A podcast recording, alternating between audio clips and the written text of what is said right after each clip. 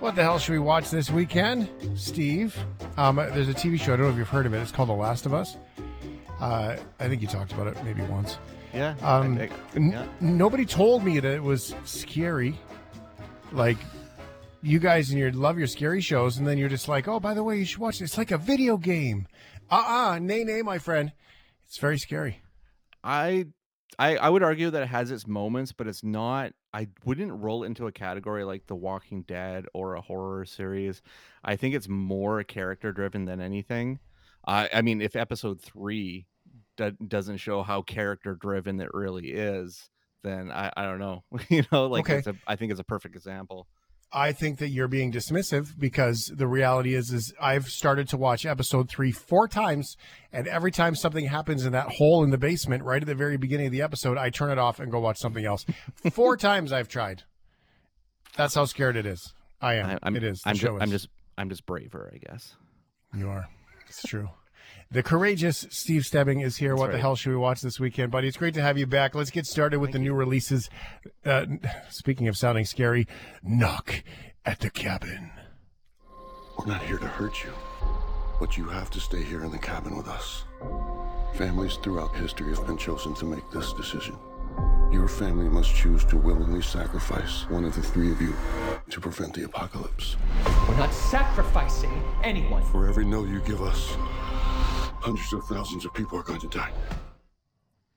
Wow. Um, yeah. So, hey, cabins also scary.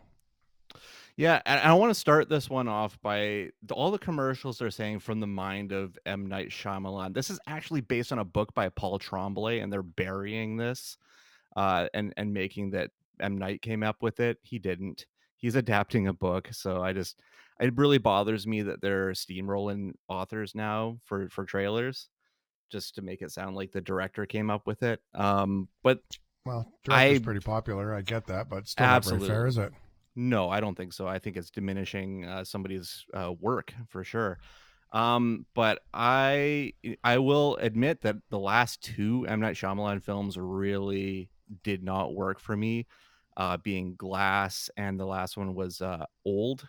Both films I just felt like they fell flat on their face because I think that uh, Night needs somebody to retool his human dialogue because nobody talks like this and it's it's really upsetting. So i think that's i haven't seen knock at the cabin because i didn't play early um in penticton but i am going to see it tomorrow and i will say i'm going to keep that bar ankle high because um I've just been really disappointed in M Night, and I don't want to be because this has got Dave Bautista kind of being the bad guy heavy as the leader of four strangers that descend on a cabin in the woods uh, a man on a man and his husband and uh, their daughter, and basically says you need to make a choice, and this choice will determine whether the world ends or not.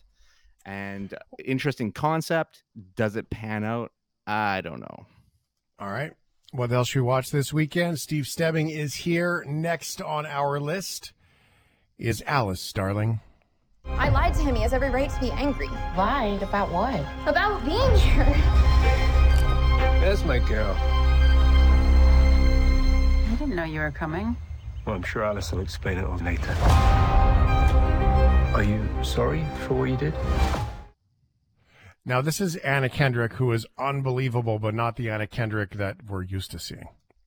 Yeah, this isn't the pitch perfect Anna Kendrick. This isn't even up in the air Anna Kendrick. This is full on drama Anna Kendrick.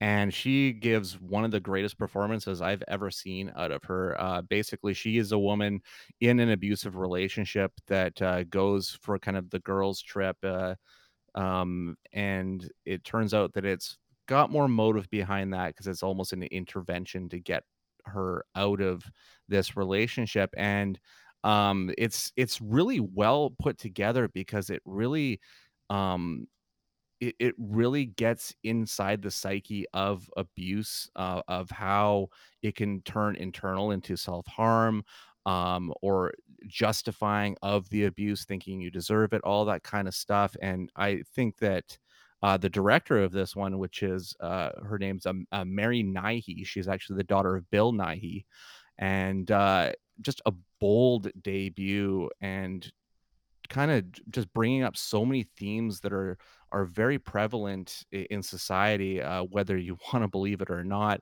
And um, yeah, I just thought it was fascinating, and it just it, as the credits roll, you just kind of got to take a breath after after you've seen what's happened in this film. It's just very well done. All right, that one is called Alice Darling. I saw this. It's on the list on Netflix as being one of the most popular in Canada right now. Uh, Pamela, a love story. I didn't sleep last night at all. If anybody's watching this, go to hell. I blocked that stolen tape out of my life in order to survive. And now that it's all coming up again, I feel sick. I want to take control of the narrative for the first time. Uh, Pamela Anderson, and in in the sort of pre-roll trailer stuff, it, like it's a real new look at at Pamela Anderson. There's she's sitting there doing the interviews. There's literally no makeup on. Goes to show how beautiful she truly is without all the mm-hmm. makeup, mm-hmm. and it's it's pretty pretty authentic for what we've seen.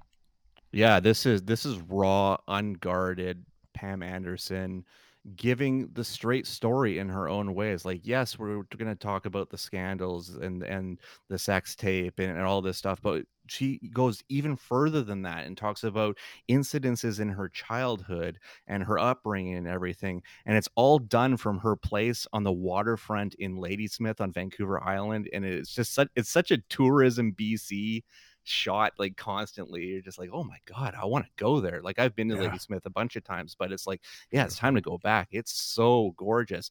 But to see, um, to see the damage that the scan not only the scandals put on her but the media put on her the talk show hosts put on her that everybody she encountered in hollywood put on her and and in in the world they put on her and put these labels on her and it's just it just shows you how the world did her wrong, mm-hmm. honestly. Mm-hmm. And um, I was captivated from the moment it started to the moment it ended. I absolutely loved it. And I really want to pick up the book too.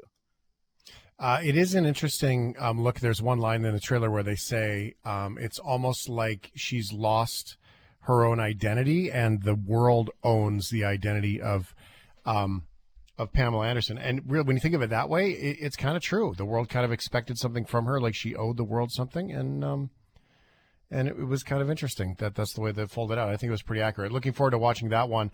Uh, SteveStebbing.ca, by the way. What the hell should we watch this weekend? Uh, close.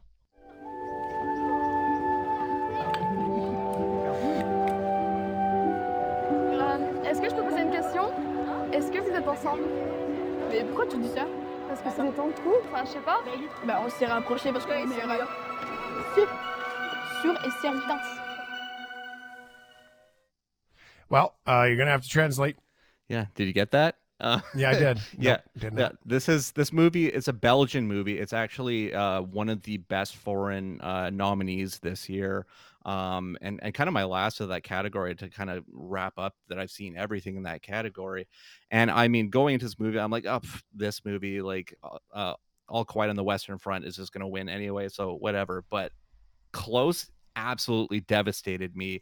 Uh, it's about two young boys that are that are the best of friends. They're very close. They love to hug. They love to be near each other but when they start getting bullied over it when they go back to school it ends up tearing their friendship apart in the most tragic way and it hits you like a sledgehammer right to the heart because i think there's a lot that people can relate to um, especially when especially as kids when you have that close friend then something gets in the way and kind of splits you apart and, and you lose touch with that person. And I, I feel like this this movie kept making me think about my own relationships and my own friends that I, I made in school and beyond. And yeah, you kind of internalize a lot of it. But yeah, I was really blown away by it. Uh, writer and director Lukas Dhont, he is somebody to look out for in the future.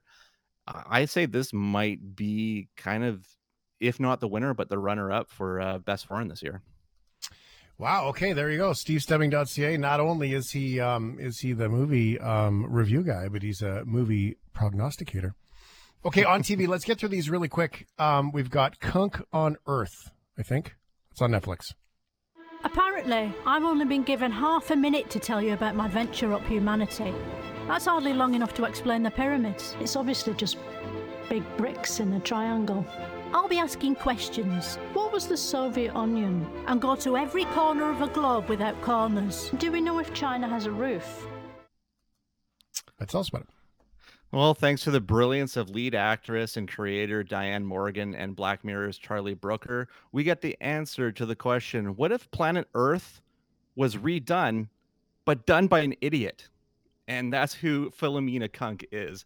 She essentially is vapidly stupid and talking to experts who I guarantee were not told that they were going to be part of an elaborate ruse or an elaborate joke, like much like the Sacha Baron Cohen style. And some of the most hilarious interviews happen with just them just staring at her being like is she seriously asking me this question and yeah i am all about this show i think everybody should check it out because it's uh it was made by the bbc but the netflix uh, netflix kind of picked it up and they didn't really put a lot of like ad campaign behind it so it is going to be one of those discoveries but i just think it's so brilliant in the most vapid ways if you're looking for more episodes on the tv front Proud Family Louder and Prouder Season 2 on Disney Plus.